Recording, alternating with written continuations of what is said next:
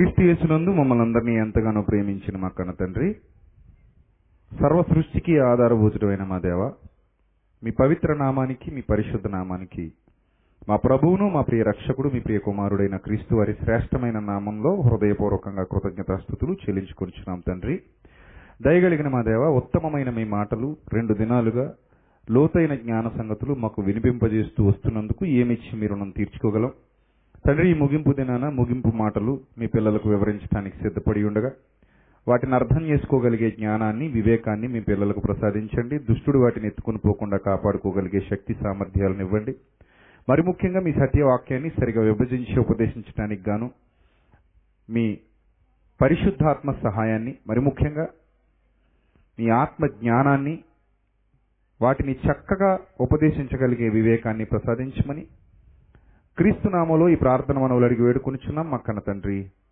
ఆమె ప్రియమైన దేవుని వర్లరా దేవాది దేవుని మహాకృపను బట్టి గత రెండు దినాలుగా ఎన్నో విలువైన సంగతులు దేవుడు మనకు వినిపింపజేస్తూ వస్తున్నారు. అలాగే ఈ దినం కూడా ఇప్పటి వరకు ఎన్నో విలువైన జ్ఞాన సంగతులు మీరు విని ఉన్నారు.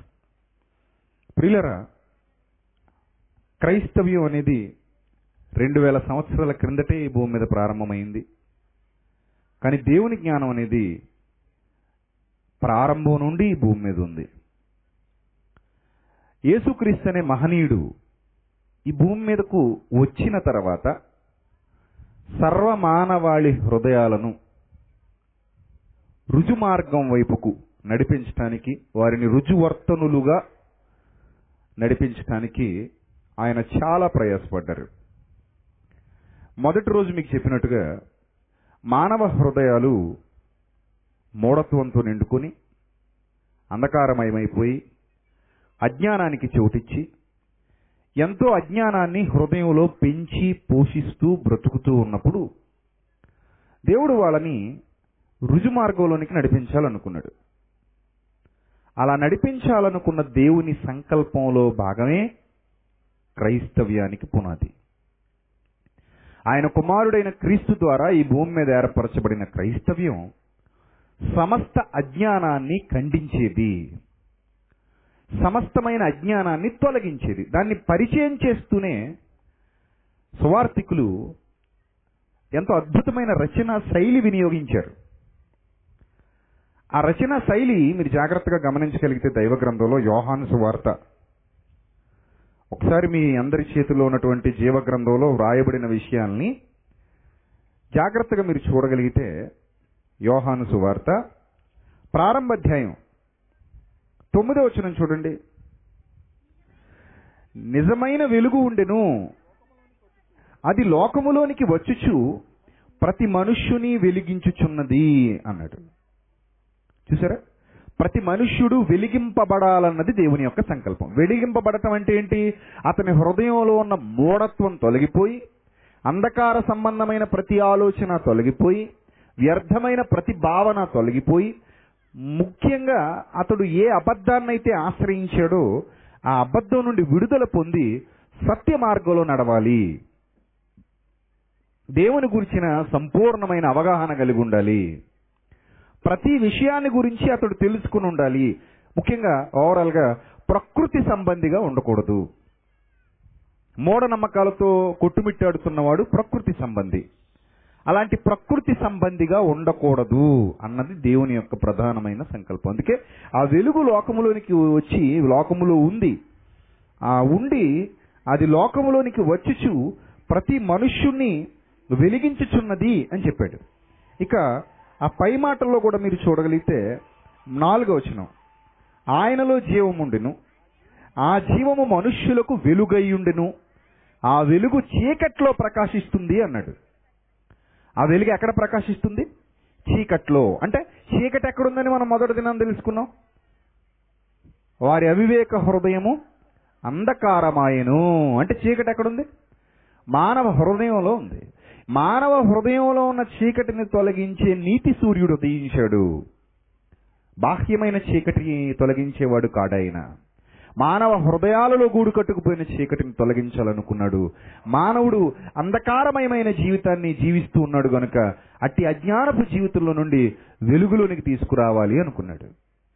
ఎన్నో మూఢనమ్మకాలు రాజ్యమేలుతున్నాయి.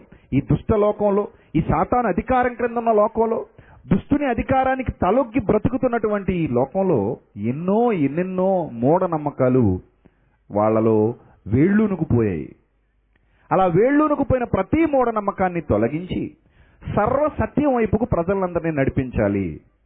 ఆయన చిత్తము యొక్క సంపూర్ణతలోనికి ప్రజలందరినీ తీసుకుని వెళ్ళాలి. తన పిల్లలందరినీ తీసుకుని వెళ్ళాలి.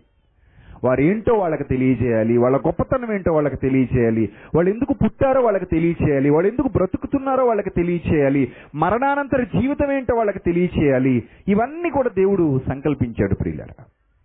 అందుకే క్రైస్తవ్యము అనే ఒక మహా విజ్ఞానపు సమాజాన్ని ఏర్పరిచాడు. సంఘము లేదా సమాజము అంటే క్రైస్తవ్యము అంటే మహాజ్ఞానముతో కూడుకున్నది. మనిషిని జ్ఞానం వైపుకు నడిపించేది బుద్ధిహీనత నుండి విడిపించేది మూఢత్వం నుండి తొలగించేది. ఈ సమాజం అంతా కూడా దేవుని గురించి సరైన అవగాహన లేక దేవుడు లేనివారుగా నిరీక్షణ లేనివారుగా అజ్ఞానాంధకారంలో చిక్కుపోయి భయంకరులుగా బ్రతుకుతూ ఉన్నారు. అలా బ్రతుకుతున్న వాళ్ళ అజ్ఞానాన్ని తొలగించటమే దేవుని యొక్క పని. అందుకే సువార్త అంటే జ్ఞానం సువార్త అంటే మహాజ్ఞానం. ఈ సువార్త సర్వలోకంలో ఫలించాలన్నది దేవుని యొక్క సంకల్పం. సువార్తలో జ్ఞానం ఉంది సువార్తలో సత్యం ఉంది సువార్తలో భవిష్యత్ సంకల్పం ఉంది అందులో అవాస్తవం ఎంత మాత్రం కూడా లేదు. సో ఈ వాస్తవాన్ని మానవుని హృదయంలోనికి పంపించి మానవుణ్ణి సత్యానికి చివరికి స్తంభంగా నిలబడిపోయే స్థాయికి తీసుకుని వెళ్ళాలన్నది దేవుని యొక్క ఆలోచన. పడిపోయిన మానవ జీవితాన్ని తిరిగి నిలబెట్టి కట్టాలన్నది దేవుని యొక్క ప్రధానమైన సంకల్పం. మానవుని అజ్ఞానానికి ఇతని అజ్ఞానం ఎంత ఉంది అంటే ఈ అజ్ఞానానికి కొలతలు లేవు. అంటే కొలతలు లేనంత అజ్ఞానం. ఆకాశ విశాలం కంటే గొప్పగా భూ వైశాల్యం కంటే గొప్పగా సముద్ర దిగంతాల లోతుల కంటే భయంకరంగా ఈరోజు మానవుని యొక్క అజ్ఞానం ఉంది ప్రియులరా.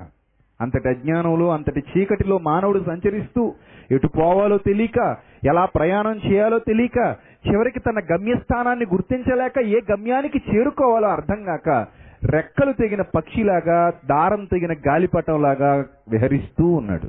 ఒక గమ్యం లేదు ఒక లక్ష్యం లేదు ఒక దిశా నిర్దేశం లేదు ఒక ఆలోచన లేదు ఒక నిబద్ధత లేదు. ఒక సంసిద్ధత లేదు. ఇవేవీ లేని ఒక మానవ జీవితం చెతలు పట్టిన చెత్త కాగితంలాగా తుప్పు పట్టిపోయిన వస్తువులాగా పనికిరానిదిగా మారిపోయి పిచ్చి పిచ్చి ఆలోచనలతో వ్యర్థమైన జీవితాన్ని జీవిస్తూ గడుపుతూ ఉన్నాడు. మరి ఇంతటి అజ్ఞానాన్ని తొలగించాలంటే దేవునికి ఎంత కష్టం మీరు ఆలోచించండి. ఇంతమంది అజ్ఞానాన్ని తొలగించాలంటే దేవునికి ఎంత కష్టం? అయినా కష్టాన్ని ఆయన తీసుకున్నారు. ఆ కష్టాన్ని ఆయన తీసుకున్నారు. తన కుమారుడైన క్రీస్తుని లోకానికి పంపించారు. పరిశుద్ధాత్మని లోకానికి పంపించారు. వారి ద్వారా ఈ గొప్ప అజ్ఞానాన్ని తొలగించి దేవుని వెలుగులో ప్రతి ఒక్కరిని నడిపించాలి అనుకున్నారు. అందుకే క్రైస్తవ్యం ఏర్పరచబడింది. అందుకే వచ్చింది క్రైస్తవ్యం. ఈ ప్రపంచంలో క్రైస్తవ్యానికి ఉన్న ప్రత్యేకత అదే. ఇప్పటివరకు తమ్ముడు ఎన్నో విషయాలు మీతో మాట్లాడాడు. క్రైస్తవ్యానికి ఉన్న ప్రత్యేకత ఏంటి అని ఓవరాల్గా మీరు ఆలోచిస్తే ఒక మనిషి యొక్క అజ్ఞానాన్ని తొలగించటమే దేవుని యొక్క సంకల్పం. ఇలాంటి అజ్ఞానం ఈ ప్రపంచంలో చాలా ఉంది. ఒక వ్యక్తి దేవుని గురించిన సమగ్రమైన అవగాహనను సంపాదించుకోలేక మనుషుల మీద ఆధారపడటం మనిషిని చూడటం ఆ మనిషి కూడా తనలా ఉండకూడదు ఇంకా ప్రత్యేకంగా ఉండాలనుకోవడం అతని దగ్గర ఏమీ లేకపోయినా ఏదో ఉందని భ్రమించటం ఏదో ఉందని అతని చుట్టూ తిరగటం వాళ్ళని దేవుళ్ళుగా కొలవటం వాళ్ళని దేవుళ్ళుగా ఆరాధించటం అనేది ఈ సమాజంలో ఒక పరిపాటిగా మారిపోయింది. అందులో కొంతమంది బాబాలైతే అందరిలాగా మేము బట్టలు వేసుకుంటే బాగోదు ఈ సమాజానికి మా ఉనికి తెలియదు మా ఉనికి సమాజానికి ప్రత్యేకంగా కనబడాలి అని అనుకుని ఏం చేశారంటే ఒక సమాజంగా ఏర్పడి వాళ్ళందరూ కూడా ఒంటి మీద నూలు పోగు లేకుండా చివరికి మగవాళ్ళు కట్టుకునే మొలతాడు కూడా వాళ్ళు కట్టుకోకుండా ఒంటి మీద కనీసం నూలు పోగు లేకుండా దిగంబర సన్యాసులుగా దిగంబర దేహాలతో దర్శనమివ్వటం ప్రారంభించారు. ఈ దిగంబర దేహాలతో దర్శనమివ్వడం ప్రారంభించేసరికి వాళ్ళలో యవనస్తులు వృద్ధులు మధ్య వయస్కులు చాలా మంది ఉన్నారు. ఎప్పుడైతే వీళ్ళు ఇలాంటి రూపాలతో దర్శనమిచ్చారో సమాజానికి సమాజం కొత్తను కోరుకుంటూ ఉంటుంది కొత్త అనుకుంటూ చెత్తకు ఆశ్రయాన్ని కల్పిస్తూ ఉంటుంది.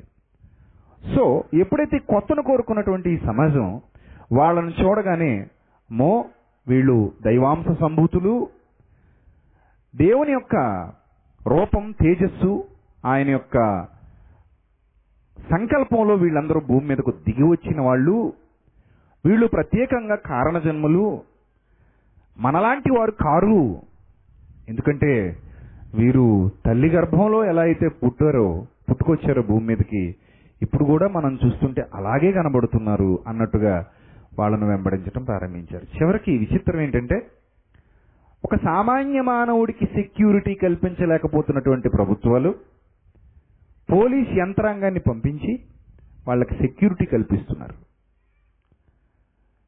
వాళ్ళకి సెక్యూరిటీ వాళ్ళను ముట్టుకుంటే ఏదో మనకి లభిస్తుంది ఏదో పవర్ మన ఒంట్లోకి వచ్చేస్తుందని ఆశించినటువంటి సామాన్య ప్రజానేకం వాళ్ళను ముట్టుకోవటానికి ఎగబడిపోతున్నారు. వాళ్ళని పట్టుకోవటానికి ఎగబడిపోతున్నారు. ఇవన్నీ అబద్ధాలు కాదు ప్రియులారా నేను మాట్లాడుతున్నవన్నీ అబద్ధాలు కాదు వాస్తవాలు. ఒకసారి స్క్రీన్ మీద మీరు ఆ ఫోటో చూడండి. ఎలా సమాజం వారి వైపు పరుగులు తీస్తుందో మీకు అర్థమవుతుంది. చూసారా సమాజం వారి వెంట అలా పరుగులు తీస్తుందో చూసారా వాళ్ళని ముట్టుకోవడానికి ఎంత ప్రయత్న పడుతున్నారు చూసారా వాళ్ళు టచ్ చేయాలి. వాళ్ళు టచ్ చేస్తే వీళ్ళకి ఏదో వస్తుంది. ఏమండి? వాళ్ళకి పోలీస్ సెక్యూరిటీ పెద్ద పెద్ద అధికారులు ప్రజాప్రతినిధులు వీళ్ళందరూ కూడా వాళ్ళ చుట్టూ తిరుగుతూ ఉంటారు. వాళ్ళు ఏ చెప్తే అది వింటూ ఉంటారు. వాళ్ళ ఆశీర్వచనాలు పొందడానికి పరుగులు తీస్తూ ఉంటారు. ఒక మానవుడు సామాన్య మానవుడు పాపము చేత పట్టబడిన మానవుడు పాపాన్ని జయించలేని మానవుడు పాపానికి లొంగిపోయిన మానవుడు పై వేషాన్ని చూసి మోసం చేస్తుంటే ఈ మోసాన్ని గ్రహించలేక ఈ మోసాన్ని గుర్తించలేక ఎందరో అమాయకులు వాళ్ళ వెంట పడుతూ ఉన్నారు. ఎందరో అమాయకులు. వాళ్ళను ముట్టుకుంటే చాలు జన్మ పవిత్రమైపోయిందని భావించేవాళ్ళు. వాళ్ళు స్నానం చేసిన నీళ్ళు తెచ్చుకుని మీద చల్లుకుంటే జీవితం పునీతమైపోయిందని భావించేవాళ్ళు. వాళ్ళ ఆశీర్వచనాన్ని పొందుకుంటే మన సర్వ పాపాలు నివృత్తి అయిపోతాయి అని అజ్ఞానంగా అంగీకరించేవాళ్ళు. సమాజంలో కోకొల్లలుగా ఉండటం వలన ఆ సంఖ్య పెరగటం వలన వీళ్ళకి ఇంకా వెసులుబాటు కలిగింది. చక్కగా వీళ్ళు సమాజంలోనికి రావడం వాళ్ళకు తోచినవేవో చెప్పడం వాళ్ళు అలా ఒక నిశ్శబ్దమైన వాతావరణంలో కూర్చుని ఉంటే చాలు వీళ్ళకి ఏం అవసరం లేదు. నిశ్శబ్దమైన వాతావరణంలో వాళ్ళు మౌనంగా కూర్చుంటే చాలు వీళ్ళు పాదాలకు దండం పెట్టి కాళ్ళకు దండం పెట్టి వీళ్ళపై పూజా కార్యక్రమాలు వీళ్ళు పూర్తి చేసుకుని వీళ్ళే వెళ్ళిపోతారు. ఏమొచ్చింది మీకు? ఏం నేర్చుకున్నారు అక్కడికి వెళ్ళి అంటే ఏది నేర్చుకున్నది ఉండదు. ఏదైనా అజ్ఞానం తొలగిందా అంటే తొలగిన అజ్ఞానము లేదు. ఏదైనా వెలుగులో నడుస్తున్నారా అంటే అది లేదు. పోనీ పాపంతో పోరాటం ఏమైనా ఉందా అంటే అది లేదు. ఇదేమీ లేదు. కేవలం దిగంబర సన్యాసుల్ని చూడడం సంతోషించడం వాళ్ళని ముట్టుకోవడానికి ఆ తృప్తిపడి వెళ్ళిపోవడం వెనక్కిపోవడం ఇది ఈనాటిదని మీరు అనుకుంటే పొరపాటు ప్రియులారు. ఈ దిగంబర సన్యాసం అనేది పూర్వకాలం నుండి ఉంది. ఇది పూర్వకాలపు అజ్ఞానం. ఈనాటిది కాదు ఇది. ఈ పూర్వకాలపు అజ్ఞానాన్ని నేటికి ఈ సమాజం మోస్తూ తిరుగుతుంది. దాన్ని ఏదో గొప్ప భక్తి భావాలతో మీరు మాట్లాడాల్సిన అవసరత లేదు. అదేదో గొప్ప భక్తి భావన అని మీరు అనుకోవాల్సిన అవసరత లేదు. మనిషి నేను దిగంబరినై వచ్చి తిని మరలా దిగంబరినై పోవుదును మధ్యలో ఈ బట్టలు నాకెందుకు దిగంబరంగానే ఉంటాను అనుకోవడం కూడా అది అవివేకమే తప్ప వెర్రితనమే తప్ప మరోటి కాదు. ఈ సమాజంలో ఈ కట్టుబాట్లు విలువలు ఇవన్నీ కూడా మానవ ప్రగతికి బాటలు వేసేవే తప్ప మానవుణ్ణి పాడు చేసేవి కావు. మంచేదో చెడేదో అర్థమైన తర్వాత వాళ్ళకి వస్త్రాలు ఉండాలి అని సంకల్పించింది దేవుడే. అందుకే ఏదేను వనంలో ఆదాము వాళ్ళిద్దరికీ జంతువుల చర్మంతో బట్టలు చేయించి ఇవ్వడం జరిగింది. అప్పటికి వాళ్ళు ఆకుల్ని ఆశ్రయించారు. ఈ సంగతి మీ అందరికీ తెలుసు. అప్పటి నుండి ఈ వస్త్రధారణ అనేది మానవుడి జీవితంలో భాగం అయిపోయింది మానవ ప్రపంచంలో వస్త్ర ప్రపంచం కూడా ఒక భాగం అయిపోయింది. సో ఈ వస్త్రాలకు శరీరాన్ని శరీరాన్ని వస్త్రాలతో కప్పుకొని చక్కగా బ్రతుకుతున్నటువంటి మానవ జీవితంలో సడన్గా ఈ ప్రత్యేకత కనబడేసరికి ఇదేదో దైవ సంబంధమైనది అని అనుకోవడం వెర్రితనం. చాలామంది అనుకుంటారు దైవ సంబంధులే ఇలా ఉంటారు అనుకుంటారు. బట్టలు ఇప్పేసిన ప్రతి వాళ్ళు దైవ సంబంధులు కాదు ప్రియులరా. బట్టలు విడిచి తిరుగుతున్నంత మాత్రాన వారిలో దైవత్వం ఉంది అనుకోవటం పొరపాటు. దైవత్వము అనేది హృదయానికి సంబంధించిన లక్షణం.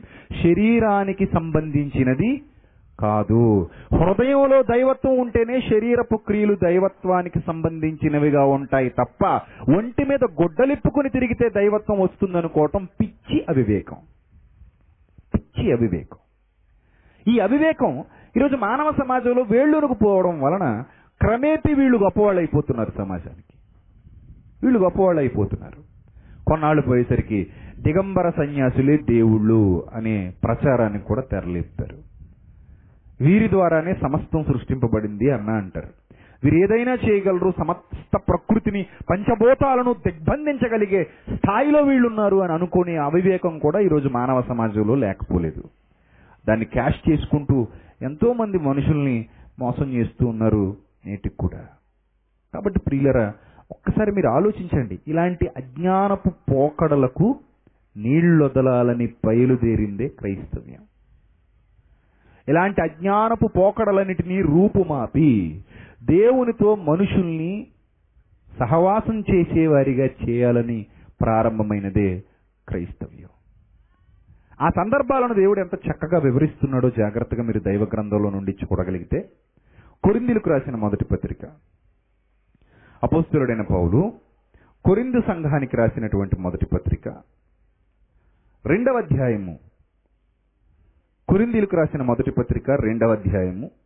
పద్నాలుగవ వచనం నుంచి జాగ్రత్తగా చూద్దాం. ప్రకృతి సంబంధి అయిన మనుష్యుడు అన్నాడు. ఈ ప్రకృతి సంబంధి అయిన మనుష్యుడు అంటే ఎవడో తెలుసా? మూఢత్వంతో రగిలిపోయేవాడు. మూఢనమ్మకాలకు విలువనిచ్చేవాడు. అజ్ఞానాన్ని పెంచి పోషించేవాడు. అజ్ఞానానికి తలొగ్గి బ్రతికేవాడు. వీళ్ళందరూ కూడా ఈ ప్రకృతి సంబంధుల లెక్కలోనికి వస్తారు. ఈరోజు ఈ సమాజంలో ఈ ప్రకృతి సంబంధులు వందల్లో వేలల్లో లక్షల్లో ఉన్నారు. క్రైస్తవ్యంలో కూడా కొంతమంది రహస్యంగా ప్రవేశించిన దొంగల వలన ఇలాంటి వాళ్ళు పెరిగిపోతూ వచ్చారు. క్రైస్తవ్యంలో కూడా ఇలాంటి వాళ్ళు చాలా మంది ఉన్నారు ప్రియులారు. మీరు తొందరపడి ఎవరిని పడితే వాళ్ళని నమ్మి మోసపోకూడదు. తొందరపడి ఎవరిని పడితే వాళ్ళని నమ్మకూడదండి. ఈ రోజున క్రైస్తవ్యం ఒకనాటి క్రైస్తవ్యం కాదు. ఒకనాటి క్రైస్తవ్యానికి ఈరోజు క్రైస్తవ్యంలో ఉన్నదానికి చాలా వ్యత్యాసం ఉంది. ఒకనాటి క్రైస్తవ్యం పవిత్రీకరణతో దేవుని వాక్యానికి హృదయాన్నిచ్చి అంధకారం నుంచి విడుదల పొంది క్రీస్తు వలె మార్పు చెందుటకు పరుగులు తీసింది. ఈ రోజున క్రైస్తవ్యం లోకాశలకు లొంగిపోయి లోకానికి దగ్గరైపోయి లోకపు ముద్రలు తన మీద వేయించుకుని పరుగులు తీస్తుంది.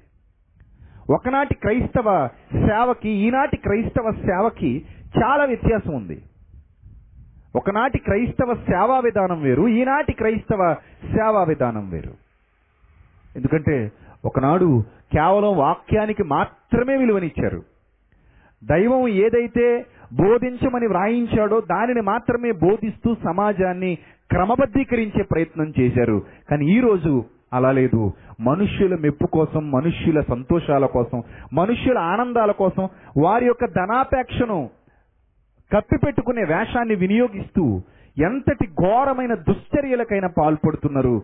ఎన్ని నీతిమాలిన కార్యక్రమాలకైనా సిద్ధపడుతున్నారు?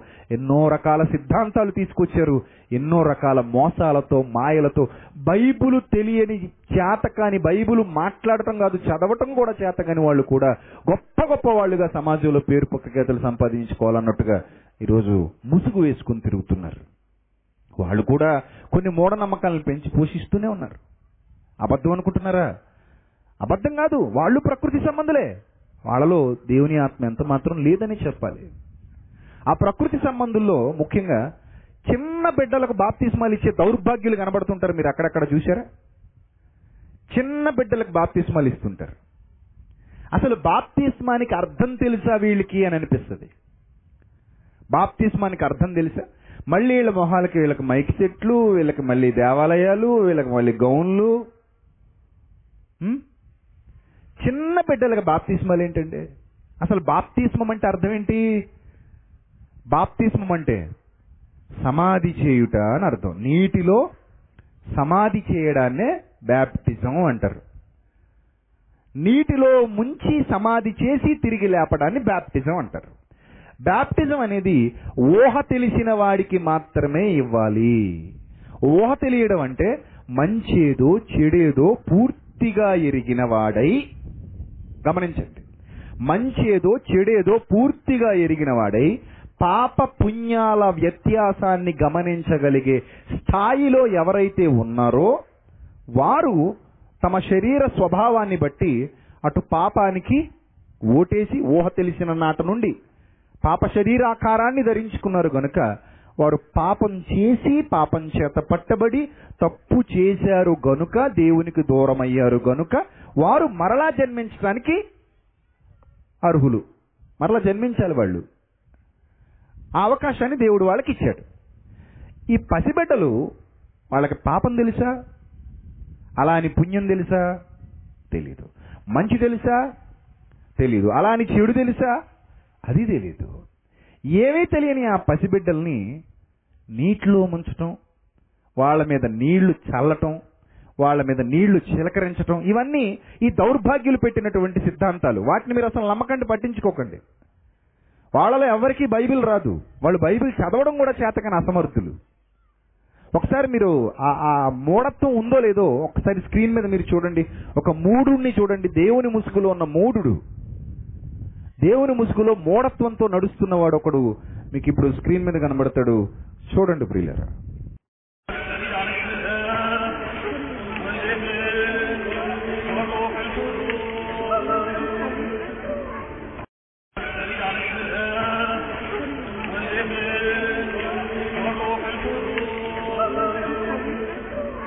రైట్ చూడండి. ఆ పిల్లాడిని ఆ నీటిలో అలా ముంచి తీసేస్తే నోట్లోకి నీళ్ళు వెళ్ళిపోవచ్చు ముక్కులోకి నీళ్ళు వెళ్ళిపోవచ్చు పిల్లాడు భయపడిపోవచ్చు. చిన్న వయసులో భయపడిపోయి పిచ్చోడైపోవచ్చు. ఏం చెప్పలేము ఏం జరుగుతుందో మనకు తెలీదు. పసిపిల్లల్ని ట్రీట్ చేసే విధానం అది కాదు. పసిపిల్లలు చాలా సున్నితంగా ఉంటారు. వాళ్ళని చాలా సున్నితంగా చూడాలి. పనికిమాలిన వస్తువుల మీద మాత్రం హ్యాండిల్ విత్ కేర్ అని రాస్తారు. ఏది పాడైపోయినా పడిపోయినా పగిలిపోయినా మళ్ళీ కొనుక్కోగలిగేవి. దానికి ఆ దిక్మాల వస్తువులకి హ్యాండిల్ విత్ కేర్ అనక్కర్లేదు మళ్ళీ కొనుక్కోవచ్చు. కానీ పసిపిల్లల దగ్గర ఉండాలా వద్దా కేరింగ్? హ్యాండిల్ విత్ కేర్ అనేది ఎవరు ముందుగా వర్తించాలి? పసిపిల్లల దగ్గర వర్తించాలి హ్యాండిల్ విత్ కేర్ అని. దిక్కుమాల వస్తువులకేమో హ్యాండిల్ విత్ కేరు. మరి పసిపిల్లలు? వాళ్ళు ఎలా పోయినా పర్లేదా? ఎలా పోయినా పర్లేదు. చూడండి అలా అసలు ఆ ట్రీట్మెంట్ ఏంటండి అది? ఆ విధానం ఏంటి? అసలు ఆ పిల్లాడికి ఏం తెలుసు? ఈ ముంచేవాడు ఎవడో తెలదు. ముంచడానికి తీసుకెళ్ళిన వాళ్ళు ఎవరో కూడా తెలదు. అమ్మని మాత్రం స్పర్శతో గుర్తుపడతాడు పాలు తాగుతాడు కాబట్టి హత్తుకుని పడుకుంటాడు కాబట్టి. అమ్మను స్పర్శతో గుర్తుపడతారు కానీ ఆ ముంచేవాడు ఎవడో తెలీదు చివరికి వాళ్ళ నాన్న ఎవరో తెలియదు వాళ్ళ అమ్మమ్మ ఎవరో తెలియదు వాళ్ళ నాయనమ్మ ఎవరో తెలియదు ఆ వయసు ఏంటంటే ఈ లోకం గురించి ఏ అవగాహన లేని ఎంటీ మైండ్ పసిపిల్లల హృదయం అంతా ఎంటీ మైండ్ ఆ ఎంటీ మైండ్ లోనికి బాప్తిస్మము చిన్నపిల్లలకు కూడా బాప్తిస్మం ఇవ్వాలి అనే బుద్ధిహీనుల బోధ ఈరోజు క్రైస్తవ్యంలో వినబడట్లేదా మనకి? ఈ నీళ్ళు చల్లే దొంగ బ్యాచ్. వీళ్ళందరూ ఎక్కడి నుంచి పుట్టుకొచ్చారు? ఈ మూఢత్వం ఎక్కడిది? అరే పసిపిల్లల్ని ట్రీట్ చేసే విధానం అదే? అసలు అదే పని మనం ఆయన చేసామనుకోండి తట్టుకోగలరా? అదే పని కొంచెం బలంగా ఉన్న వాళ్ళు ఇద్దరు నిలబడి పెద్ద కొండ ఏర్పాటు చేసి రా నాయన నిన్ను కూడా సేమ్ ఇలాగే చేస్తామని మురుగు లే నీకు మూడు కాదు ముప్పై అంతే. పిల్లాడు కాబట్టి మూడు నీకు ముప్పై. ముప్పైకి ఫాస్ట్ ఫాస్ట్గా ముంచి లేపేసరికి ఊపిరి ఆడదో తాగినంత తాగుతాడు పోతాడు. ఇవన్నీ ఏంటంటే అసలు ప్రకృతి సంబంధులు చేసేటువంటి కార్యక్రమాలు? ఒక ప్రకృతి సంబంధమైన ఆలోచనతో చేసేటువంటి కార్యక్రమాలు. ఇవేవి దేవుని జ్ఞానంలో ఇమిడి ఉన్నవి కావు. దేవుడు వాటిని సమర్థించలేదు వాటిని ప్రోత్సహించను లేదు. దేవుడు సమర్థించని వాటిని దేవుడు ప్రోత్సహించని వాటిని ఈరోజు సమాజంలో నిర్భయంగా జరిగిస్తున్నారు. నిర్భయంగా. దానికి ప్రజలు సముఖత వ్యక్తం చేసేసరికి ప్రజలు కూడా వాటిని వ్యతిరేకించకపోయేసరికి ప్రజల్లో కూడా ఈ అజ్ఞానం బాగా వేళ్ళూరుకు పోయేసరికి వాళ్ళకి వాస్తవం ఏదో అవాస్తవం ఏదో తెలియక అజ్ఞానానికి ఓటేసి ఎవరెటు నడిపిస్తే అటు నడుస్తూ వెళ్ళిపోతున్నారు. పాపం వాళ్ళకి తెలియదు కదా అది గ్రంథంలో ఏముందో గ్రంథ జ్ఞానం ఏందో. గ్రంథ పఠనం ఏం చేయక ఆ పఠనం అనేది జరగక వారి హృదయాల్లో ధ్యానం లేక గ్రంథ ధ్యానం ఈ పారంపర్యాచారాలకు లొంగిపోతున్నారు.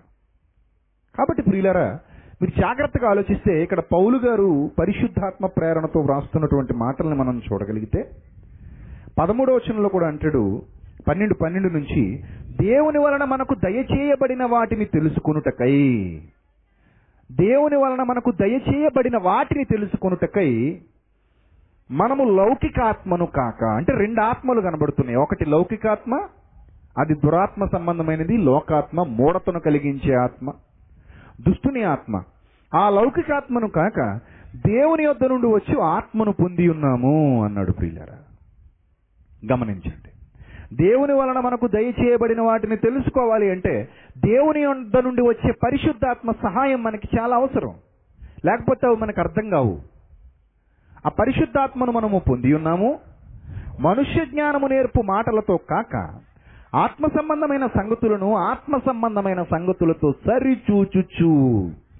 ఆత్మ నేర్పించే మాటలతో వీటిని గూర్చి మేము బోధించుచున్నాము అన్నాడు. ఈ బోధ మనుష్యునిలో ఉన్న చీకటిని తొలగించేది మనుష్యునిలో ఉన్న అంధకారాన్ని తొలగించేది మనుష్యునిలో ఉన్న అజ్ఞానాన్ని తొలగించేది. ఈ అజ్ఞానం నుంచి మనిషిని విడుదల చేసేది. అదే బోధించాడు. ఆ తదుపరి అంటున్నాడు ప్రకృతి సంబంధి అయిన మనుష్యుడు ఉంటాడు వాడు మూఢత్వంలో ఉన్నవాడు మూఢనమ్మకాలకు లొంగిపోయినవాడు మనుష్యుల మీద ఆధారపడినవాడు మనుష్యులలో శక్తి ఉంది అనుకునేవాడు. మనవాళ్ళు కూడా చూడండి క్రైస్తవులు చాలా మంది అయ్యగారి దగ్గరికి వెళ్ళి అయ్యగారి నెత్తి మీద చెయ్యండి అంటారు. మామూలుగా ప్రార్థన చేస్తే వీళ్ళకి నచ్చదు. కొంచెం ఆ చెయ్యి తీసుకొచ్చి తల మీద వేసేయండి అంటారు. ఆ చేతులు ఏముందయ్యా? చేతులు ఏమైనా ఉంటుందా? ఏముండదు. తల మీద వేస్తే నీకు ఏదో సంతృ- సంతృప్తి. అంతేనా? ఏదో సంతృప్తి. దాన్ని క్యాష్ చేసుకునే వాళ్ళు కూడా ఉన్నారు. నేను తల మీద చేయాలంటే పదేళ్ళు ఇవ్వాలంటాడు ఒకడు. నేను నీకు షేక్ హ్యాండ్ ఇవ్వాలంటే ఐదు వేలు ఇవ్వాలా ఉంటాడు ఇంకొకడు. వీళ్ళందరూ ఈరోజు గొప్ప గొప్ప సేవకులు. నిజమండి ఈరోజు గొప్ప గొప్ప సేవకులుగా కీర్తింపబడుతున్నారు వాళ్ళే. నేను ఇలా మాట్లాడుతుంటే వాళ్ళకి నొప్పి. మీరు వాళ్ళకి చెప్పాలి కానీ ప్రజలకు ఎందుకు చెప్తున్నారు అంటున్నారు ఇంకొకళ్ళు. వీళ్ళు ఇంకా మహాత్మ్యాలు. ఏంటి వాళ్ళకి చెప్పాలా? దొంగోడి దగ్గరికి వెళ్ళి దొంగతనానికి మీ ఇంటికి వస్తుంటే నాకు అర్థమైపోతే విషయం. దొంగోడి దగ్గరికి వెళ్ళి దొంగ దొంగ పాపం వాళ్ళ ఇంట్లో దొంగతనం చేయకు అని చెప్తే వాడు వింటాడా? వాడి వృత్తే దొంగతనం. వాడికి దొంగతనం చేయడం మనసా వాచా కర్మైనా తప్పన్న సంగతి తెలుసు. తెలిసే చేస్తున్నాడు. సో నేను వెళ్ళి రహస్యంగా చెబితే వాడు వింటాడా? నువ్వు పనికి మాలిన లాజిక్లు మాట్లాడొద్దు. దొంగతనానికి వాడు మీ ఇంటికి వస్తున్నాడు అన్నప్పుడు ఎవరికి చెప్పాలి పోలీసులు? మైకేసి వ్యాన్ మీద తిరిగి ప్రజలకి చెప్పాలి దొంగలు వస్తున్నారు జాగ్రత్త పడండి అని. వాళ్ళ దగ్గరికి వెళ్ళి చెప్పాలట ఈ మహాజ్ఞానులు మనకు చెప్పాలి మరి. మీరు ప్రజలకు ఎందుకండి చెబుతున్నారు? బాహాటంగా ప్రజల మధ్య ఎందుకండి చూపిస్తున్నారు వాళ్ళని? అలా చూపించకండి. వాళ్ళకే వెళ్ళి చెప్పండి. మీరు చెప్తే మారిపోతారా? వాడికి చెప్పాను నీళ్ళు చల్లడం తప్పని. మానేడా? మీ విజయవాడోడు. మానేశాడు నీళ్ళు చల్లడం? మాండు అది అతని వృత్తి. వాక్యం రాదు ఇంకా అదే వచ్చు. అది మానేయమంటే ఇంకేలా? వాక్యం చెప్పడం ఎలాగో రాదు. ఇంకా నీళ్ళు చల్లుకుంటూ బ్రతుకుతున్నారు. సో అది మానేస్తే అలా మానరు. మీరు పనికి మళ్ళీ లాజిక్లు చెప్తే నేను విన్ను.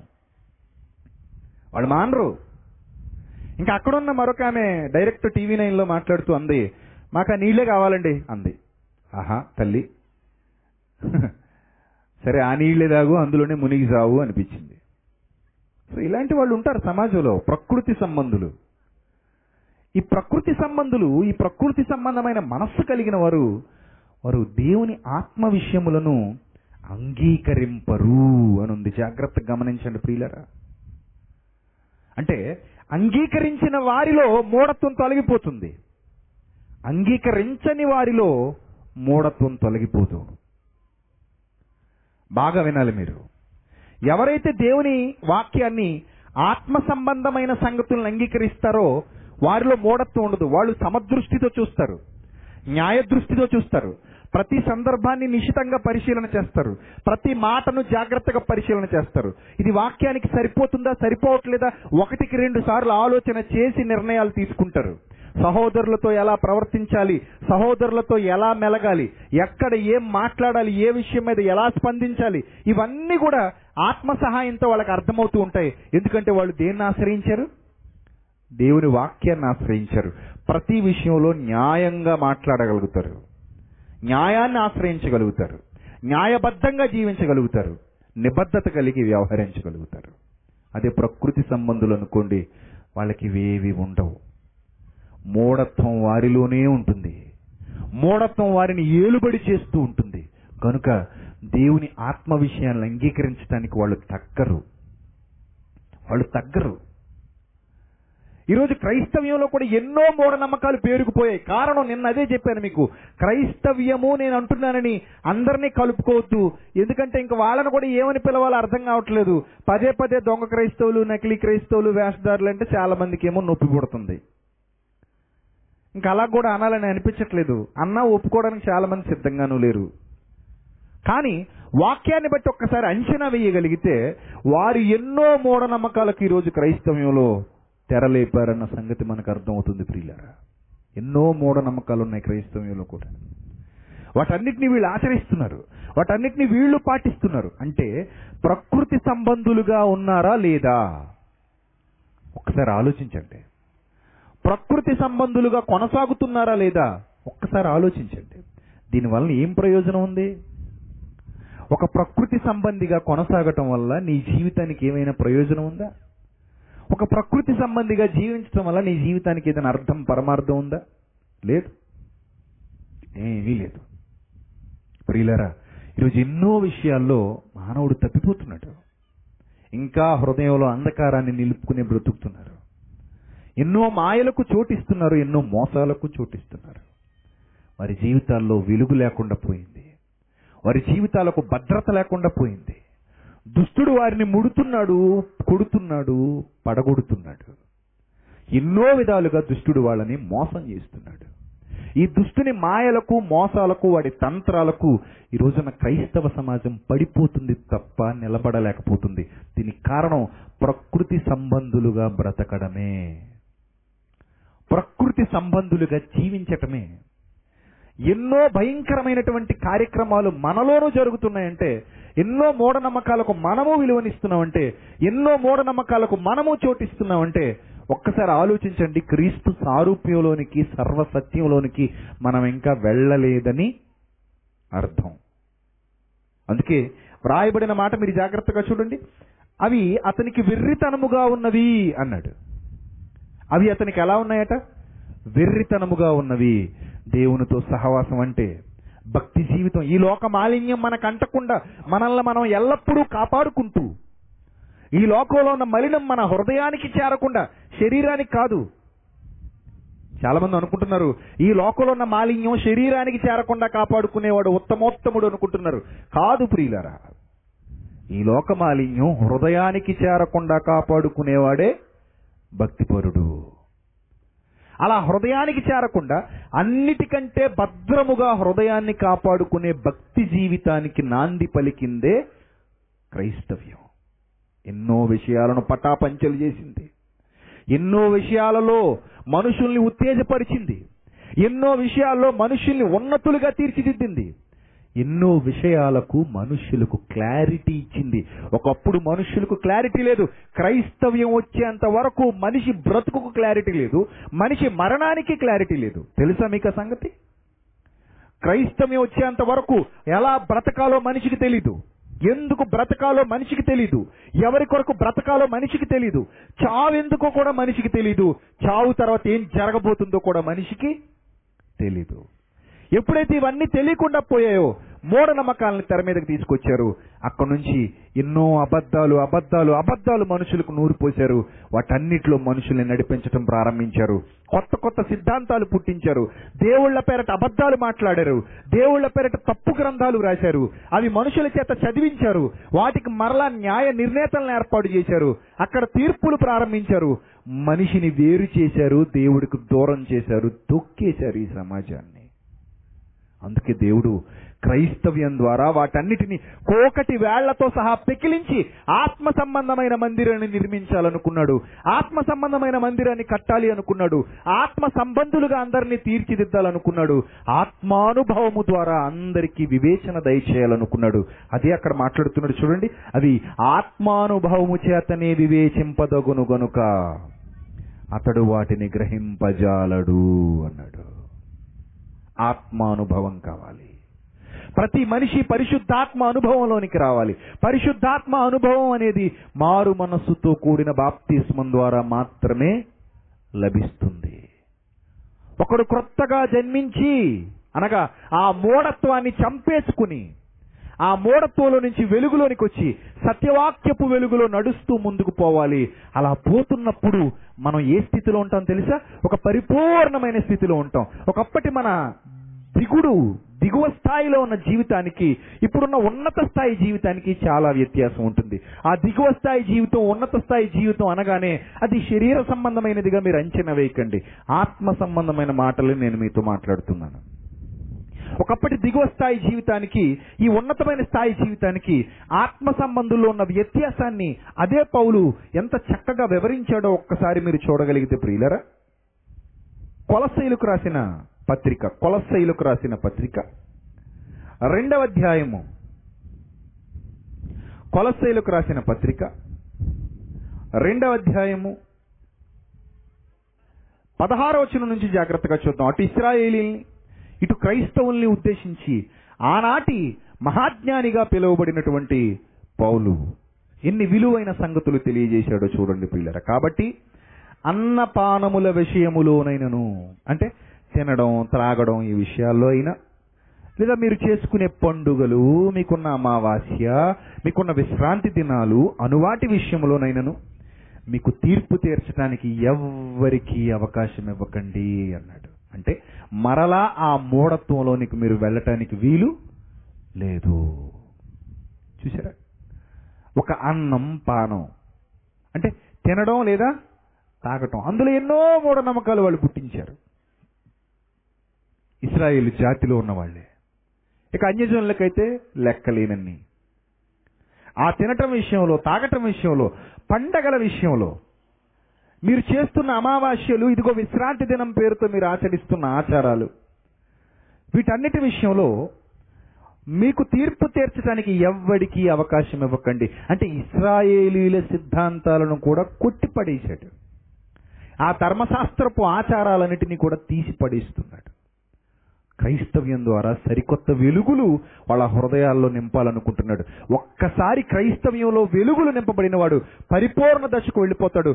పరిపూర్ణ దశకు వెళ్ళిన వాడికి ఈ చిన్న చిన్నవి పట్టింపులోనికి రావు. వాటిని గురించి అసలు ఆలోచన చేయనే చేయడు. ఆ కిందకి ఇంకా చదవగలిగితే ఇవి రాబో వాటి ఛాయనే గాని నిజస్వరూపం వాటి వాటి నిజస్వరూపం క్రీస్తులో ఉంది. అవి పట్టుకుని ఇక వేలాడకండి అని తీసి పడేశాడు అవన్నీ రాబో వాటి ఛాయ. వాటిని పట్టుకుని వేలాడకండి. నిజ స్వరూపం ఎక్కడుంది? క్రీస్తులో ఉంది. అతి వినయాశక్తుడై. దేవదూతారాధన ఎందు ఇచ్చగలిగి తాను చూచిన వాటిని గూర్చి గొప్పగా చెప్పుకొనుచు తన శరీర సంబంధమైన మనస్సు వలన ఓరక ఉప్పొంగుచు అన్నాడు. తన శరీర సంబంధమైన మనస్సు వలన ఓరక ఉప్పొంగుచు. శిరస్సును హత్తుకొనని అంటే క్రీస్తును హత్తుకొనని వాడెవ్వడు. మీ బహుమానమును అపహరింపనీయకుడి. అంటే మనుష్యుల్ని అది శరీర సంబంధమైన మనస్సు కలిగిన మనుష్యుల్ని నమ్మి మోసపోకండి. వారు ఊరక ఉప్పొంగుతున్నారు. వాళ్ళు క్రీస్తును శిరస్సుననగా వాక్యమును హత్తుకొనిన వారు కారు అంటున్నాడు చూడండి పిల్లరా. సరే.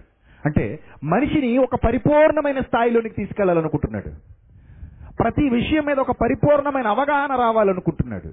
ఆయన చిత్తం యొక్క సంపూర్ణతలోనికి మనల్ని నడిపించాలనుకుంటున్నాడు. ఆ స్థితికి మనం వెళ్ళాలి. అలా వెళ్ళకపోతే మనం ఎందుకు పనికిరాని వాళ్ళం అయిపోతాం ప్రియులారా? మీరు ఒక్క విషయాన్ని గమనించండి. ఎల్కేజీలో జాయిన్ అయిన పిల్లాడే పీజీలో కూర్చున్న పిల్లాడు. అవునా కదా? ఈ పీజీలో కూర్చున్న అబ్బాయి ఒకప్పుడు ఎక్కడున్నాడు? ఎల్కేజీలో ఉన్నాడు. కానీ ఆ ఎల్కేజీ స్థాయికి ఈ రోజున్న పోస్ట్ గ్రాడ్యుయేట్ అయిన ఆ స్థాయికి వ్యత్యాసం ఉందా లేదా? వ్యత్యాసం ఉందా? ఎంత వ్యత్యాసం ఎంత వ్యత్యాసం? ఇదే వ్యక్తి ఆ తల్లిదండ్రులకు తెలుసు. ఇదే వ్యక్తి ఒకప్పుడు ఎల్కేజీ స్థాయిలో ఉన్నాడు. ఆ స్థాయి వేరు. ఈరోజు పోస్ట్ గ్రాడ్యుయేట్ అయ్యాడు. ఈ స్థాయి వేరు. ఆ స్థాయికి ఈ స్థాయికి ఎంత వ్యత్యాసం ఉందో దేవుడు కూడా మనలో అంత వ్యత్యాసాన్ని చూడాలనుకున్నాడు. అప్పుడే మన మూఢత్వం తొలగిపోయినట్టు లెక్క. అర్థమవుతుందా? మనం చూసే చూపులు మన ఆలోచనలు మన విధి విధానాలు ఎంత స్థాయికి వెళ్ళాయి ఏ ఎత్తులో మనం ఉన్నాం మనం ఏ కోణంతో చూస్తున్నాం ఈ సమాజాన్ని? మనం వాక్యాన్ని అర్థం చేసుకునే పరిణతి ఏ విధంగా ఉంది? అందులో మనం పరిణతి సాధించామా లేదా? మనం ఆ నైపుణ్యాన్ని స్వీకరించగలిగామా లేదా? ఇవన్నీ ఎవరికి వారుగా వేసుకోవలసినటువంటి ప్రశ్నలు ప్రియులారా. అప్పుడు మనం క్రింది స్థాయిలో దిగువ స్థాయిలో ఉండం. క్రింది స్థాయిలో ఉండం. అదే పౌలు కూడా ఒకనాడు మాట్లాడుతూ నేను పిల్లవాడినై ఉన్నప్పుడు పిల్లవాని వలె మాట్లాడి తిని పిల్లవాని వలె యోచించి తిని ఇప్పుడు పెద్దవాడనై పిల్లవాని చేష్టలు మానివేసి తిని అంటాడు. అంటే స్థాయి పెరుగుతూ వస్తుంది. ఆ స్థాయి పెరుగుతూ రావాలి క్రైస్తవ్యంలో. కానీ ఇదెక్కడ విచిత్రం? ఈరోజు స్థాయి తగ్గిపోతూ వస్తుంది క్రైస్తవులకి. మాట్లాడుకుంటూ వెళ్ళిపోతే ఇలాంటి మూఢనమ్మకాలు ఎన్నో ఎన్నెన్నో ఉన్నాయండి. అవి మీరు అంచనా వేయగలరు. నేను చెప్పక్కర్లేదు. నేను చూపించక్కర్లేదు. అవి మీరు అంచనా వేయగలరు ఈ రోజున్న సమాజాన్ని చూడండి. క్రైస్తవ సమాజాన్ని చూడండి. వాళ్ళు చేస్తున్న అక్రమాలు చూడండి. వాళ్ళు జరిగిస్తున్న మోసాలు చూడండి. అక్కడ కనబడుతున్న భక్తి జీవితాలు చూడండి. వాళ్ళు చేస్తున్న ఆరాధనలు చూడండి. అక్కడ కనబడుతున్నది వాక్యమా వాస్తవమా అవాస్తవమా?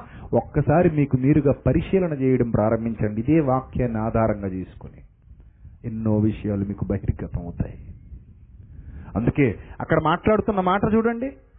ఆ శిరస్సు మూలము అనగా క్రీస్తు మూలముగానే సర్వ శరీరము అనగా సంఘము కీళ్ళ చేతను నరముల చేతను పోషింపబడి అతుకబడినదై దేవుని వలన కలుగు వృద్ధితో అభివృద్ధి పొందుచున్నది. మీరు క్రీస్తుతో కూడా ఇరవై వచనం అందరు జాగ్రత్తగా చూడాలి. మీరు క్రీస్తుతో కూడా లోకము యొక్క మూల పాఠముల విషయమై అన్నాడు చూడండి. చూసారా? లోకము యొక్క మూల పాఠముల విషయమై అన్నాడు. లోకము యొక్క అనగానే పుట్టినట్లు ఏమంటున్నాడు తెలుసా? సిరి లోకము యొక్క అనగానే భూతములు అంటున్నాడు చూడండి. లోకము యొక్క అనగానే ఏమంటున్నాడు? భూతములు. ఈ లోకము యొక్క మూల పాఠములు అంటే ఈ లోకంలో ఉన్న మూఢత్వము. ఆ మూఢత్వము మూఢనమ్మకాలు వాటికి సంబంధించిన ప్రతి విషయంలో మీరు ఏమైపోయారట మృతి పొందేశారు. అంటే మీరు అందరు ఏమైపోయారు? చచ్చిపోయారు అని అర్థం. ఏమైపోయారు? చచ్చిపోయారు. అప్పుడు మీరు వీటిని పెద్దగా పట్టించుకోవాల్సిన అవసరత లేదు. మీరు వాటికి దృష్టినివ్వాల్సిన అవసరత లేదు. మీరు వాటి మీద దృష్టి పెట్టాల్సిన అవసరత లేదు. వాటి విషయంలో మీరు ఏమైపోయారు? చచ్చిపోయారు. లోకము విషయమైన మూల పాఠాల విషయంలో మీరు మృతి పొందిన వారైతే లోకంలో అందరూ బ్రతుకుతున్నట్టుగా మనుష్యులకు కొన్ని ఆజ్ఞలున్నాయి అవే మూఢనమ్మకాలు. మనుష్యులకు కొన్ని పద్ధతులున్నాయి అవే మూఢనమ్మకాలు. అంధకార సంబంధమైన నమ్మకాలు. పుట్టినప్పుడు ప్రారంభమైతే చచ్చేదాకా కొనసాగుతాయి. చచ్చాక కూడా వదలవు చచ్చినోడిని. ఈ పద్ధతులు చచ్చినోడిని కూడా వదలరు. అన్ని మూఢనమ్మకాలు ఉంటాయి వాళ్ళకి. పుట్టినోడి దగ్గర నుంచి చచ్చినోడి వరకు వదలకుండా ప్రారంభించిన ఈ మూఢనమ్మకాలు ఎక్కడి వరకు వెళ్ళిపోయాయి తెలుసండి మీకు? ఎక్కడి వరకు వెళ్ళే కాకి రూపంలో సచ్చినోడు వచ్చి అన్నం తింటాడన్నంత వరకు వెళ్ళాయి. అక్కడతో ఆగాయా? మళ్ళీ వాడు ఇంకో రూపంలో మన కడుపులోనే పుడతాడు పుట్టేశాడు. ఇంక వీళ్ళకి నిరీక్షణ ఏముంటుంది? దేవుని జ్ఞానం ఏమర్థమవుతుంది? భక్తి భావాలు ఏం కలుగుతాయి? దేన్ని చూసినా ఎంత అసహ్యకరమైనగా ఎంత అసహ్యకరంగా ఉంటుందండి. వీళ్ళు అసలు జ్ఞానవంతులేనా అనిపించే పరిస్థితి కొన్ని కొన్ని సందర్భాల్లో క్రైస్తవులు చూసినా కనబడుతుంది. మొన్న మధ్య ఒక ఇమేజ్ చూశాను. ఒక పాస్టర్ గారు పునాదులో బైబిల్ వేసేస్తున్నాడు. బైబిల్ మీద ఇటుకెట్టి దాని మీద సిమెంట్ వేసాడు. అసలు నాకు ఏమనిపించిందంటే బైబిల్ కాదురా నేను వేసేయాలి సగం దరిద్ర వదులుద్ది అనిపించింది. ఆ పునాది గోతులో. పునాది గోతులో బైబిల్ ఎందుకు? బైబిల్ మీద సిమెంట్ ఎందుకు? దాని మీద ఇటుక ఎందుకండి? నాకు అర్థం కాదు అంటే ఇంటి కింద బైబిల్ ఉంటే మంచిదా? ఇది వరకు తల కింద ఉంటే మంచిదనేవారు ఇప్పుడు అది ఇంటి దాకా పోయిందా? ఇది వరకు తల కింద ఉంటే మంచిది బైబిల్ అనుకునేవారు తల దగ్గర పెట్టుకు పడుకునేవారు. పోనీలే ఇంక ఇలా ఇలా ఇలా అర్థం చేసుకున్నారనమాట బైబిల్ హృదయంలో ఉండాలి కానీ తలల దగ్గర ఉండడం ఏంటి అనుకున్నాం. ఇప్పుడు తలల దగ్గర కాదు బైబిల్ ఎక్కడ ఉండాలట? పునాది పునాదిలో ఉండాలి ఇంటి పునాదులు. అంటే ఇంటికి గోతులు తవ్వినప్పుడు నాలుగు గోతుల్లో నాలుగు బైబిల్ పడేస్తావా? ఇంకా నయం ఇటుకలు మానేసి బైబిల్ తెప్పించి గోడగట్టలేదు ఏమో ఏ మూర్ఖత్వాలండి ఇవన్నీ. ఇవన్నీ మనవాళ్ళే పెంచి పోషిస్తారు. ఇవన్నీ మనవాళ్ళే. మూర్ఖపు పనులు. అందులో చూడండి ఏమంటున్నాడు? లోకములో బ్రతుకుచున్నట్టుగా మనుష్యుల ఆజ్ఞలను పద్ధతులను అనుసరించి చేత్తో పట్టుకోవద్దు. ఇప్పటికీ ఇలాంటి పిచ్చిందా? చాలా ఉన్నాయండి. చేత్తో పట్టుకోవద్దు. ఏమేం చేత్తో పట్టుకోవద్దు? చాలా ఉంటాయి చేత్తో పట్టుకోకూడనివి. ఉప్పు చేత్తో పట్టుకోడు ఎండు మిరపకాయలు చేత్తో పట్టుకోడు చాలా చేత్తో పట్టుకోడు. కొంతమంది అయితే ఒక్కో టైంలో బైబిల్ కూడా పట్టుకోరట. కొంతమంది స్త్రీలు. అమ్మో ఈ మూడు రోజులు మేము బైబిల్ ముట్టనే ముట్టకూడదు. ముడితే అపవిత్రత పాపం తప్పు అనుకునేవాళ్ళు. ఇవన్నీ హృదయంలో నిక్షిప్తమైపోయినటువంటి మూఢ స్వభావాలు మూర్ఖత్వపు స్వభావాలు. వాళ్ళకి ఇంకా పరిణతి రాలేదు. పరిపక్వత రాలేదు. ఆలోచన ఇంకా మెరుగు కాలేదు. వాళ్ళు ఇంకా ఎక్కడో ఉన్నారు. వాళ్ళు ఇంకా ఎక్కడో అట్టడుగు స్థాయిలో దిగువ స్థాయిలో బ్రతుకుతున్నారు. అర్థమవుతుంది? అందుకే చేత్తో పట్టుకోవద్దు. చేత పట్టుకుంటే ఏదో అయిపోతుంది. చేత్తో పట్టుకుంటే ఏదో వచ్చేస్తుంది. ఇది చేత్తో పట్టుకుంటే మనం ఎక్కడికో ఏదో అయిపోతాం. అమ్మమ్మమ్మ ముట్టుకోకూడదు అనేవాళ్ళు. సమాజంలో చాలామంది అండి. ఏదో గుమ్మడికాయ ఉంటుంది. దాన్ని అక్కడ పడేస్తారు. అమ్మమ్మమ్మ ముట్టుకోకు ముట్టుకోకు ముట్టుకోకు అంటారు. మన వాళ్ళే. బయట వాళ్ళంటే భయపడ్డారంటే ఒక అర్థం ఉంది దాన్ని అన్నారు నువ్వెందుకు భయపడ్డావంటే నేను చేత్తో పట్టుకోకూడదండి దాన్ని. చేత్తో పట్టుకోవడం ఎందుకండి? ఏదో అయిపోద్ది. ఏదో వచ్చేస్తుంది. పట్టుకుంటే ఏదో వచ్చేస్తుంది. నువ్వు పట్టుకోకూడదు. నువ్వు ముట్టుకోకూడదు. విన్నారు ఇలాంటివి? చాలామంది. ఒకచోట అయ్యగారు నడుచుకుంటూ వెళ్తుంటాడు. వాకింగ్ చెప్పడానికి వెళ్తుంటాడట. ఆ టైంలో ఆయన ఎవరు కనీసం తాకనైనా తాకూడదట తాకితే ఏమవుతుందో మరి? కరెంట్ కానీ షాక్ కొట్టేస్తుందా? వెళ్ళేదేమైనా జనరేటరా? ట్రాన్స్ఫార్మరా? షాక్ కొట్టడానికి. ఏమో. చేత పట్టుకొనవద్దు. రుచి చూడవద్దు. అది అది అది రుచి చూడొద్దు ఇది రుచి చూడొద్దు అది తినొద్దు ఇది తినొద్దు. వాళ్ళు పెట్టింది తినొద్దు వీళ్ళ పెట్టింది తినొద్దు. పౌలేమంటాడు తెలుసా? సమస్త పదార్థములు ఎవని వలన కలిగినవి? దేవుని వలన కలిగినవి. సమస్త పదార్థములు దేవుని వలన కలిగినవి. ఏ దయ్యం ఒక విత్తనాన్ని ఒలిపించలేడు సాతాను ఒక పండు తయారు చేయలేడు. సాతాను ఒక కొబ్బరికాయ పుట్టించలేడు. సాతాన్ ఏం పరమాణం తయారు చేయలేడు ప్రసాదం తయారు చేయలేడు. సాతానికి ఆ శక్తి లేదు. అలా అని దాన్ని ఏమైనా ఇంగిల్ చేయగలడా వాడు? సాతాన్ అంటే ఏమైనా కాకి ఊరు మీద తిరిగి ఊరకొక్క అనుకున్నావా? కొండలో ముట్టు పెట్టేయడానికి. ఏ దొంగ పిల్లి అనుకున్నావా? రాత్రి వచ్చి నీ నీది నీది నాకేసిపోవడానికి.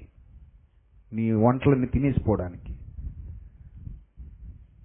సాతాను ఆత్మ. ఆ ఆత్మ ఏ పదార్థాన్ని ముట్టలేడు. ఏ పదార్థాన్ని తినలేడు.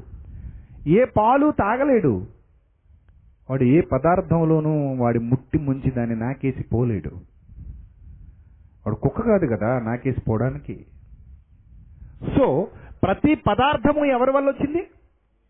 సర్వోన్నతుడైన దేవుని వల్ల వచ్చింది. నువ్వేమంటావు తెలుసా? అమ్మో అది రుచి చూడకూడదు. అది రుచి చూడకూడదు. ఇది తినకూడదు. అది తినకూడదు. నీకే నీకు రెస్ట్రిక్షన్స్ ఎన్నో పెట్టుకుంటావు. కానీ పౌలేమంటాడు తెలుసా ఆ విషయంలో? సమస్తము దేవుని మూలముగా కలిగి ఉన్నది. ప్రార్థనతో తింటే ఏది అపవిత్రమైనది? కాదు. కృతజ్ఞతాస్థుతులు దేవుడికి చెల్లించి పుచ్చుకోండి ఏం పర్లేదు. తినే ఆహార పదార్థం ఏదైనా తినొచ్చు అని చెప్పాడు. కానీ మనం ఏమంటాం తెలుసా? అమ్మో అది దినం భోజనం అండి తినకూడదు. పెద్ద కర్మ. ఆ భోజనానికి మేము రాము. పెళ్ళికి పిలిస్తే పోతుల మాదిరి తినేసి పోతాం. మరి పెళ్ళికి ఇంత తింటావు కదా మూడు పూటలు. మూడు పూటలతో పూట తినేసిపోతావు పెళ్ళికైతే ఈ దినానికి ఏమైనా పోయే కాలం నీకు?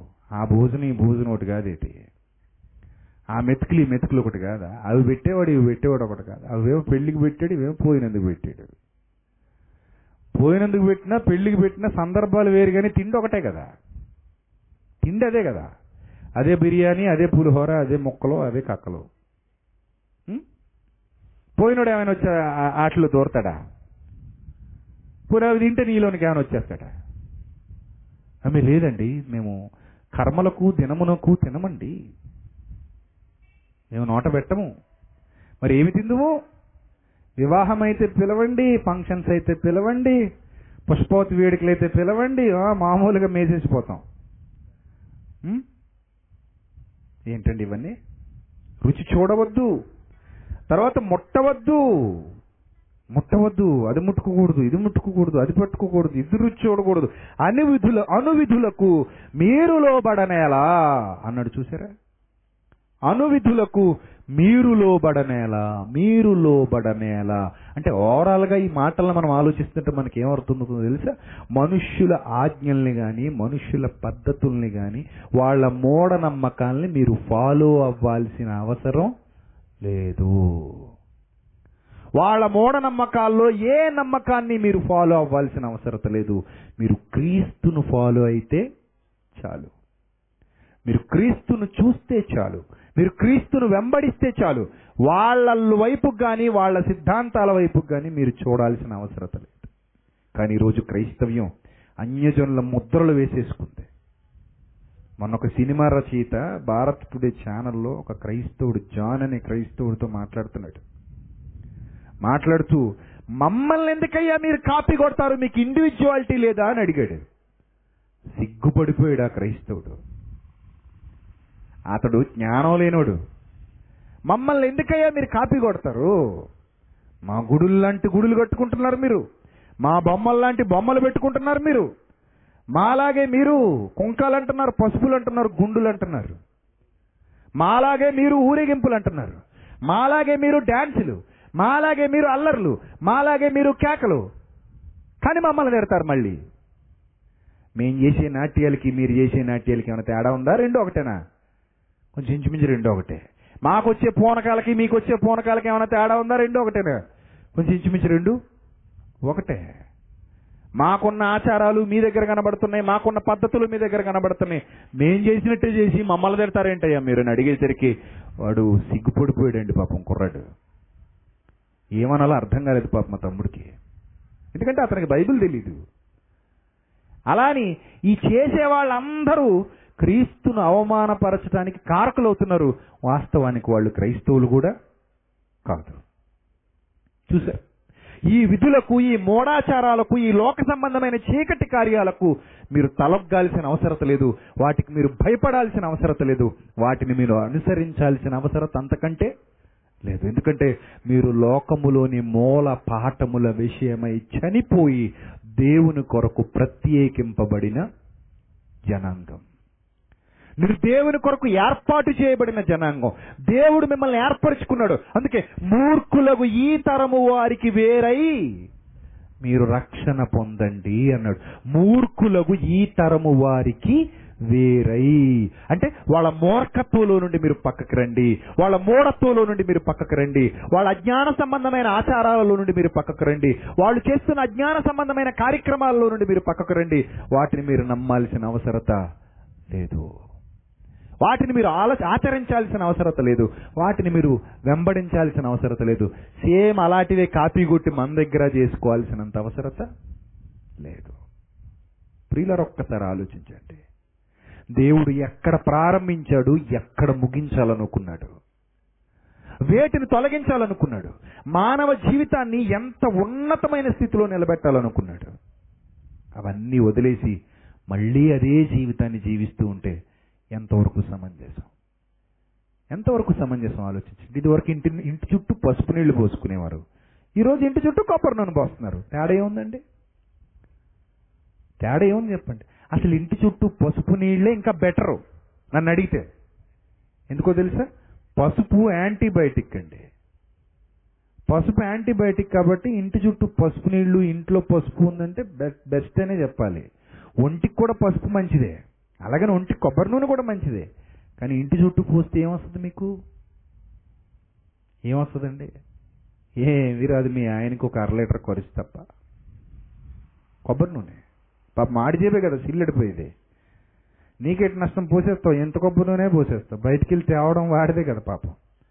నానా బాధలు పడి ఎండనక వాననక కష్టపడి తీసుకొస్తే నువ్వు ఇలా నూనె రూపంలో నాశనం చేసేస్తావు. ఇలాంటి పిచ్చి పనులు ఎన్నో చేస్తారండి మన వాళ్ళు కూడాను. మొన్న మధ్య ఒక యంత్రం చూశాను. మరణాత మహిమ యంత్రం అట. మాయిదరి యంత్రం. ఈ మరణాత మహిమ యంత్రాన్ని ఏం చేయాలరా? దౌర్భాగ్యుడు అంటే గుమ్మానం కట్టుకో అంటున్నాడు. గుమ్మానం కట్టుకుంటే ఏమొస్తుంది దాని మీద ఒక రేకు ముక్క దాని మీద యేసుప్రభు వారి బొమ్మ చెక్కాడు. అది గుమ్మాన్ని కట్టుకుంటే ఏమొస్తుందట లోపలికి దుష్ట శక్తులు రావట ఏంటి రేకు ముక్కే? రేకు ముక్కకే దుష్ట శక్తులు రావా? అబ్బా! ఏమి యంత్రం అండి? ఎవరినో చూసి ఏదో పులిని చూసి నక్క వాతలు పెట్టుకుందంటారు. అలా ఎవరినో చూసి వీడు పెట్టుకున్న వాతలు ఇవి. ఇలాంటి వాతలు ఎన్నో ఉన్నాయి. ఎన్నో ఉన్నాయండి క్రైస్తవంలో ఒకట రెండా. అసలు ఈ నీళ్ళు చల్లటం అనేది కూడా అక్కడి నుంచి వచ్చిందే. నీళ్ళు చల్లటం అనేది ఎక్కడి నుంచి వచ్చింది? ఇదివరకు అక్కడ చల్లేవే. ఈరోజు ఇక్కడ చల్లుతున్నారు. ఒక్కొక్కడు ఒక్కో విధానాన్ని అనుసరిస్తున్నాడు చూడండి. మీకు అవి ఏవి లేకపోతే నచ్చదు. ఏదో ఒకటి ఉండాలి కదండి అంటారు మీరు. ఈ మోసాలు ఈ మాయలు ఈ గారడీలు అన్నీ ఆ లోక సంబంధమైన మూలపాఠాల్లో నుంచే పుట్టాయి ప్రియులరా. ఇంకా అజ్ఞానాన్ని నమ్ముతూ ఇంకా అజ్ఞానం మీ మీద ఏలుబడి చేస్తూ ఉంటే మీరు ఎలా పరిపూర్ణ దశకు వెళ్ళగలుగుతారు? మీరు ఎలా సర్వసత్యాన్ని అర్థం చేసుకోగలుగుతారు? అందుకే పైనున్న వాటి మీదనే కానీ భూ సంబంధమైన వాటి మీద మనస్సు పెట్టకుడి. ఏలయనగా మీరు మృతి పొందితిరి అన్నాడు. మీరు మృతి పొందితిరి. పాపం విషయమే చచ్చిపోయారు. మూల పాఠాల విషయమే చచ్చిపోయారు. మూఢ నమ్మకాల విషయమే చచ్చిపోయారు. అంధకార సంబంధమైన ఆలోచనల విషయమే చచ్చిపోయారు. ఈ లోకానికి వేరుగా మీరు ప్రత్యేకింపబడ్డారు. అలా ప్రత్యేకింపబడి నిజమైన యథార్థవంతులైన క్రైస్తవులుగా మీరు కొనసాగుతున్నారు. దానిని మీరు దృష్టిలో పెట్టుకోండి. ఆత్మ సంబంధులే దేవుని రాజ్యానికి వారసులు. శరీర సంబంధులకు ఆయన యొద్ద చోటు లేదు. లోకానికి లొంగిపోయిన ఏ ఒక్కడు దేవుని యొక్క స్థానాన్ని సంపాదించుకోలేడు. దేవునికి దేవుని వైపు తిరిగి ఆయన మార్గాల్లో నడిచేవారే కావాలి. లోకానుసారంగా లోక సంబంధమైన వ్యర్థమైన విషయాల్లో తలదూర్చి ఆ ముసుగేసుకుని బ్రతికే ఏ ఒక్కడు దేవునికి అవసరం లేదు. కాబట్టి ప్రియులరా ఇప్పటికైనా సత్యమేదో అసత్యమేదో గ్రహించండి. అసత్యంలో నుండి సత్యంలోనికి ప్రజల్ని నడిపించవలసిన బాధ్యత మీ అందరి మీద ఉందని మర్చిపోకండి. నువ్వు మూఢత్వంలో నుంచి బయటికి రావాలి. అనేక మందిని మూఢత్వంలో నుండి బయటికి తీసుకుని రావాలి. ఇప్పటికీ ఆ అజ్ఞానంలో వాళ్ళు కొనసాగుతున్నారు. ఇప్పటికీ. చివరిగా ఒక విషయాన్ని చూపించిన మాటలు ముగిస్తాను. సామెతల గ్రంథంలో ఒక అద్భుతమైన విషయాన్ని దేవుడు రాయించాడు. సామెతల గ్రంథంలో దేవుడు రాయించిన ఒక అద్భుతమైన విషయాన్ని మీరు జాగ్రత్తగా చూడగలిగితే సామెతల గ్రంథం పద్నాలుగవ అధ్యాయము తొమ్మిదవ వచనం చూద్దాం ప్రియులరా. సామెతల గ్రంథం పద్నాలుగవ అధ్యాయము తొమ్మిదవ వచనం జాగ్రత్తగా చూడాలి. మూడులు చేయు అంటే మూడులు అంటే ఎవరు? మూఢత్వం మూఢనమ్మకాలు కలిగిన వారు లోక సంబంధమైన మూలపాఠాల్లో మునిగి తేలినవారు. వారు చేయు అపరాధ పరిహారార్థ బలి వారిని అపహాస్యము చేయును అన్నాడు. ఈ మాట ఎందుకన్నాడు తెలుసా? ఆ బలులు ఇంకా వర్కౌట్ కావు. మూఢనమ్మకాలలో నుండి పుట్టిన ఏ బలి వర్కౌట్ కాదు. ఆ బలి వాళ్ళని చివరికి ఏం చేస్తుంది? అపహాస్యం చేస్తుంది. అంటే దాని వలన వారికి ఎలాంటి ప్రయోజనం ఉండదు. అది చేయటం వలన వారికి ఎలాంటి ప్రయోజనం ఉండదు. అవి సమర్పించడం వల్ల వారికి ఎలాంటి ప్రయోజనం ఉండదు. వారు దాని ద్వారా ఏ విధమైన రక్షణ పొందుకోలేరు. అది మూఢత్వంతో చేసేది. అందుకే మేకల రక్తమందైనా కోడెల రక్తమందైనా మనిషికి ఏమి లేదన్నాడు? పాప క్షమాపణ విమోచన లేదు అని క్లియర్గా చెప్పాడు. వాటి ఎందు మనిషికి రక్షణ లేదు విమోచన లేదు. ఎందుకంటే అవి వాళ్ళని చివరికి ఏం చేస్తాయి? అపహాస్యం చేస్తాయి. యథార్థవంతులు ఒకరి యందు ఒకరు దయ చూపుదురు. ఇక్కడ చాలా లోతైన సత్యాన్ని దేవుడు రాయించాడు. ఎవరో తెలుసా యథార్థవంతులు? యథార్థవంతుడైన దేవుని ఆశ్రయించిన క్రైస్తవులు. వారికి బలులు కాదు సమర్పించేది. ఏం చూపిస్తారట? దయ చూపిస్తారు. అందుకే బలి కంటే దయ కోరదగినది. బలి కంటే ఏది కోరదగినది? దయ కనికరం కోరదగినవి బలి అర్పణ ఆయన కోరటం లేదు. ఏం కోరుతున్నాడు? దయ కనికరము సత్యము అనువాటి విషయమై ఆయన ఆలోచన చేస్తున్నాడు. వాటిని కోరుతున్నాడు. అంటే క్రైస్తవ్యం మనల్ని ఏ స్థాయికి తీసుకెళ్తుందో తెలుసా? దయలో పరాకాష్ఠకు నిన్ను తీసుకెళ్తుంది. కనికరంలో పరిపూర్ణతకు నిన్ను తీసుకెళ్తుంది. ప్రేమలో ఉన్నతమైన స్థితికి నిన్ను తీసుకెళ్తుంది. ఈ స్థితికి నువ్వు వెళ్ళిపోయిన తర్వాత మెట్టు మీద నుంచి మరో మెట్టుకి మెట్టు మీద నుంచి మరో మెట్టుకి ఎక్కుతూ పోవటం వలన క్రీస్తు యొక్క సారూప్యంలోనికి నువ్వు వెళ్ళిపోతున్నావు. అప్పుడు ఈ అపహాస్యం చేసే బలుల మీద నీకు అసలు దృష్టే ఉండదు. వాళ్ళను కూడా ఈ యథార్థవంతుల లెక్కలోనికి తీసుకురావాలన్న ఆలోచన నీకు వస్తుంది ఒక్కసారి ఆలోచించండి. ఒకప్పుడు చీకట్లో ఉన్న మనం ఈరోజు వెలుగులో నడవాలి. వెలుగులో నడుస్తున్న మనం చీకటిలో నడుస్తున్న వాళ్ళ మీద దృష్టి కేంద్రీకరించాలి. ఆ మూఢత్వంలో నుంచి వాళ్ళను బయటకు తీసుకురావాల్సిన బాధ్యత మనది. నీదిగాక ఇంకెవడది మనది. అది నాది నీది మనందరిది. మనందరిది ప్రియులరా మర్చిపోకండి. మూఢత్వంలో నుంచి అక్షయతలోనికి వెలుగులోనికి తీసుకురావాల్సిన బాధ్యత మనందరిది. అలా తీసుకురావాలి అంటే ఒకటి మన ప్రవర్తన రెండోది మనం ప్రకటించే వాక్యం. ఆ వాక్యానుసారమైన నీ ప్రవర్తన ఆ ప్రవర్తనతో కూడిన నువ్వు ప్రకటించే దైవ వాక్యం. ఈ రెండింటి ద్వారానే నీ భక్తి జీవితం ద్వారానే అది సాధ్యమవుతుంది దేవుని సహాయం నీకు లభిస్తుంది. మొదట మీలో ఎవరైనా ఆ మూడత కలిగిన వాళ్ళు ఉంటే ఇమ్మీడియట్గా రియలైజ్ అవ్వండి. జీవితాన్ని లోక సంబంధమైన దృష్టికోణంతో చూడకండి. ఆ దృష్టికోణం మంచిది కాదు. వాక్య సంబంధమైన దృష్టికోణంతో జీవితాన్ని చూడండి. మీ జీవిత పరమార్థం మీకు అర్థమవుతుంది. ప్రతి అడుగు చక్కగా పడుతుంది. ప్రతి నిర్ణయం చక్కగా తీసుకుంటారు. మీ ఆలోచనలు పరిపక్వమైన దశలో పూర్తవుతాయి ప్రియులరా. అప్పుడు యుగ యుగాలు ఆనందించే ఒక అద్భుతమైన జీవితాన్ని మీ ఆత్మ సంగ్రహించగలుగుతుంది. లేనినాడు మీ ప్రాణాలకు మీరే ఉత్తరవాదులు అవుతారు. మీ ఆత్మ నాశనానికి మీ స్వనాశనానికి మీరే కారణమవుతారు. గనుక విత్తబడిన ఈ వాక్యాన్ని మీ హృదయాలలో భద్రం చేసుకుని జాగ్రత్త కలిగి అనేక మంది చీకట్లో ఉన్న వారిని వెలుగులోనికి రప్పించడానికి మీరు కూడా సాధనాలుగా వాడబడాలని వేడుకుంటూ నా మాటలు ముగిస్తున్నాను. తలలు వంచండి. ప్రార్థన చేసుకుంటాను క్రీస్తునందు మమ్మల్ని అధికముగా ప్రేమించిన మా కన్న తండ్రి. ఈ మూడు దినాల పాటు ఎన్నో విలువైన జ్ఞాన సంగతులు మీ పిల్లలకు ఉపదేశించడానికి సహాయం చేశారు. తండ్రి వెత్తబడిన వాక్యం వ్యర్థంగా పోకుండా వారి హృదయాల్లో భద్రం చేయండి. మీ కృపలో బలపరచండి భద్రపరచండి. మీ కృప బాహుళ్యం చొప్పున కరుణించండి కనికరించండి. మీ సన్నిధి కాంతిలో మీ సన్నిధాన వర్తనలుగా ప్రతి ఒక్కరిని నడిపించమని. తండ్రి ప్రభు ఈ సభల నిమిత్తం కష్టపడిన ప్రతి కుటుంబాన్ని ప్రతి బిడ్డను జ్ఞాపకం చేసుకోమని. నా తోటి సహోదరుల్ని వేదికను అలంకరించిన బిడ్డల్ని సభకు ఇచ్చేసిన ప్రతి కుటుంబాన్ని దయలో జ్ఞా దయతో జ్ఞాపకం చేసుకుని వారిని మీ చిత్తం యొక్క సంపూర్ణతలోనికి నడిపించి మీ సన్నిధాన వర్తనలుగా ఎల్లప్పుడూ నిలువబెట్టి అంతవరకు సహించగలిగే భాగ్యాన్ని ప్రసాదించి మీ కుమారుడైన క్రీస్తు వారి రాకడకు ప్రతి ఒక్కరిని సిద్ధపరచమని. క్రీస్తు నామంలో ఈ ప్రార్థన మనవులు అడిగి వేడుకొనిచున్నాం. మా కన్న తండ్రి.